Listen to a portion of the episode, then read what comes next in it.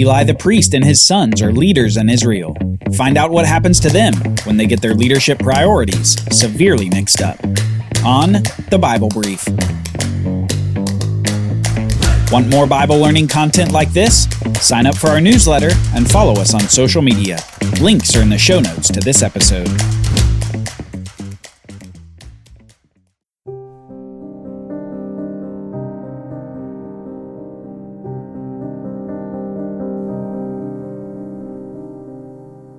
Just because someone is a spiritual leader doesn't mean that they're a spiritual person.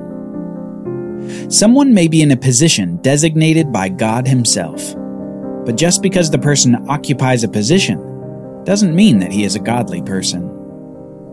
Many of us know this firsthand, or have heard of stories of ungodly leadership and its ill effects. Effects that can turn people away from the church, question God's goodness, or make them callous to hearing more about Jesus. And let me tell you something God does not like his leaders acting in an ungodly way.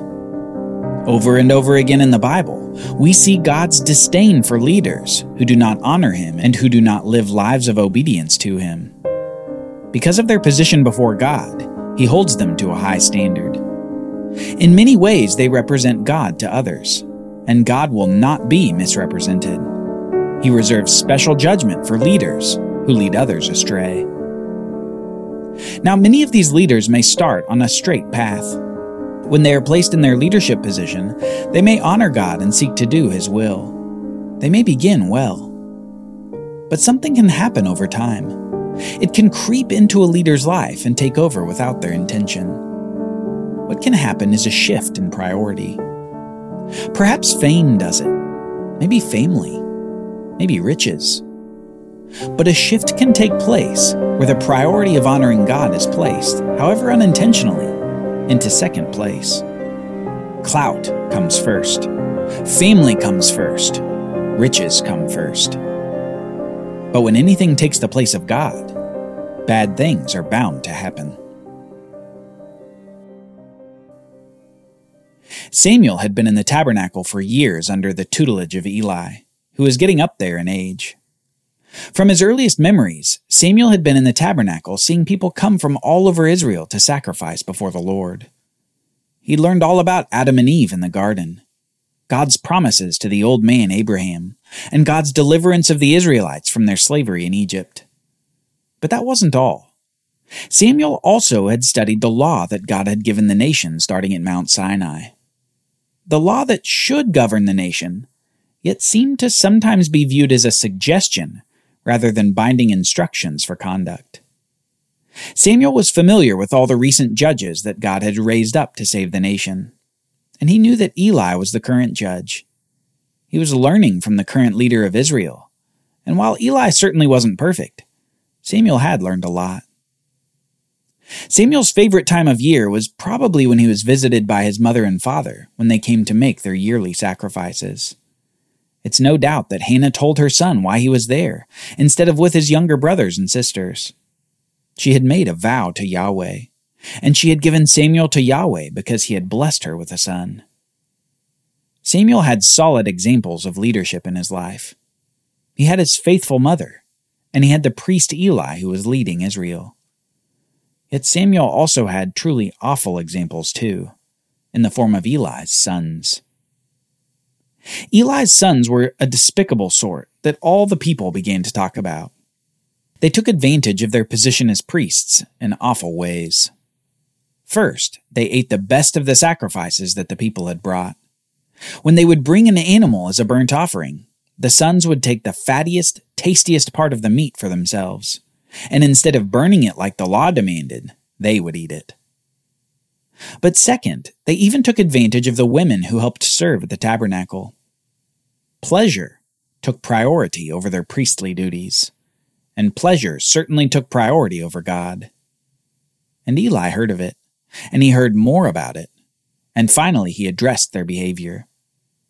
He said to them in 1 Samuel chapter 2, starting in verse 23, Why do you do such things? For I hear of your evil dealings from all these people. No, my sons, it is no good report that I hear from the people of the Lord spreading abroad. If someone sins against a man, God will mediate for him. But if someone sins against the Lord, who can intercede for him? But they would not listen to the voice of their father, for it was the will of the Lord to put them to death. Eli attempts to reason with his sons that they might turn from their sins against the Lord, but his words fall upon deaf ears. God apparently was already ready to judge them for their sin, and so they wouldn't listen. They just continued in their rebellion against God. Meanwhile, Eli, Israel's judge, could have stopped their behavior in other ways, yet he chose not to. Soon the Lord sends an unnamed prophet to Eli to announce something grievous to him, something that surely caused him to weep in the days following. The prophet announces that the house of Eli, he and his descendants, would be cut off from serving as priests, and that his descendants would die by the sword. Further, just so Eli knew that this prophecy would be fulfilled, he would be given a sign. Both of his sons would die on the same day. You can imagine the cascading realization of what this meant to Eli, the old priest. His descendants wouldn't have the honor of leadership in the nation. Instead, they would be dishonored and die awful deaths. Soon God would continue moving in Samuel's life, and he would use Samuel to continue his judgments upon the house of Eli.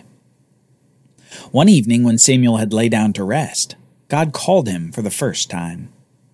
Initially, Samuel thought that it was Eli calling his name, but he soon understood that it was Yahweh himself calling. That night, the Lord called Samuel and announced to him further judgment on Eli, an announcement that he feared to tell the old man. The Lord said this Behold, I am about to do a thing in Israel at which the two ears of everyone who hears of it will tingle. On that day I will fulfill against Eli all that I have spoken concerning his house from beginning to end. And I declare to him that I am about to punish his house forever, for the iniquity that he knew, because his sons were blaspheming God, and he did not restrain them. Therefore, I swear to the house of Eli that the iniquity of Eli's house shall not be atoned for by sacrifice or by offering forever. Yahweh announces to Samuel that he will soon fulfill his word of punishment toward the house of Eli, both punishing the sins of Eli's sons and Eli himself for not restraining his sons from their wickedness. Further, in doing this, God is demonstrating the importance of Samuel to the ongoing story. Eli's house is coming to an end, but Samuel is being spoken to directly by the Lord. In an era where prophecy was rare, God is coming to Samuel. The implications of this are apparent, but God's favor upon Samuel is made explicit in verse 19 of the same passage. We read, And Samuel grew, and the Lord was with him, and let none of his words fall to the ground. And all Israel knew that Samuel was established as a prophet of the Lord. A major shift is about to occur in Israel. God had announced it to the house of Eli, and he has progressively established this new prophet in Israel. Samuel is about to replace Eli as Israel's judge. The triggering event is nothing less than a battle against the Philistines, a people residing in the western part of Israel's territory, bordering the Mediterranean Sea. We read this in 1 Samuel chapter 4. Now Israel went out to battle against the Philistines. They encamped at Ebenezer, and the Philistines encamped at Aphek. The Philistines drew up a line against Israel, and when the battle spread, Israel was defeated before the Philistines, who killed about 4,000 men on the field of battle. And when the people came to the camp, the elders of Israel said, Why has the Lord defeated us today before the Philistines? Let us bring the ark of the covenant of the Lord here from Shiloh, that it may come among us and save us from the power of our enemies. So the people sent to Shiloh, and brought from there the ark of the covenant of the Lord of hosts, who is enthroned on the cherubim. And the two sons of Eli, Hophni and Phinehas, were there with the ark of the covenant of God.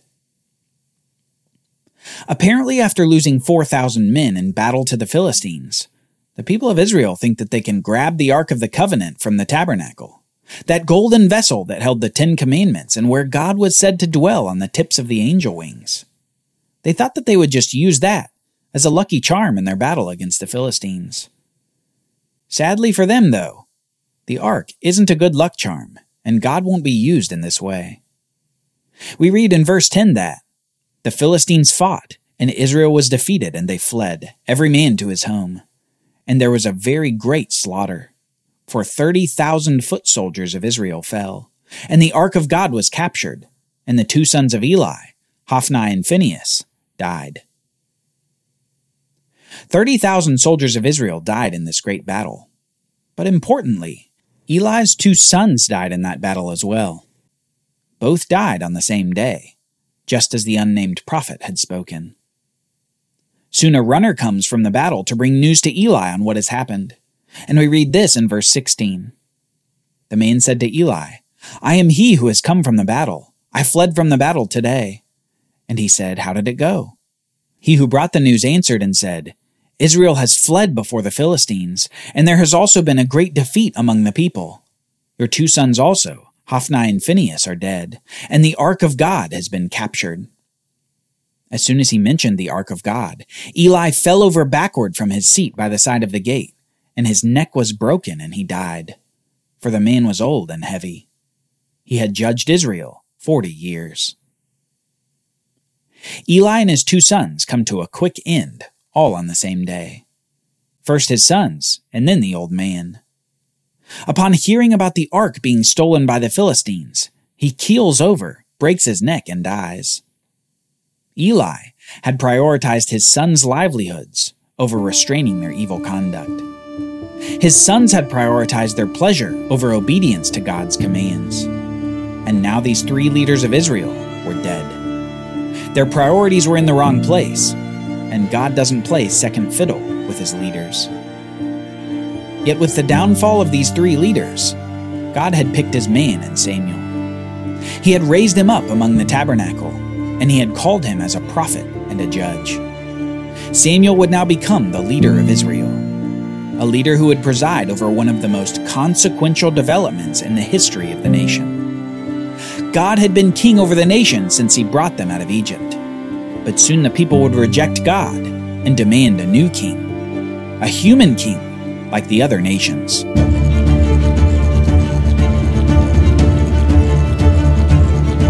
Join us next time as we see the Philistines plagued by their possession of the ark, before hearing the people of Israel cry out for a king.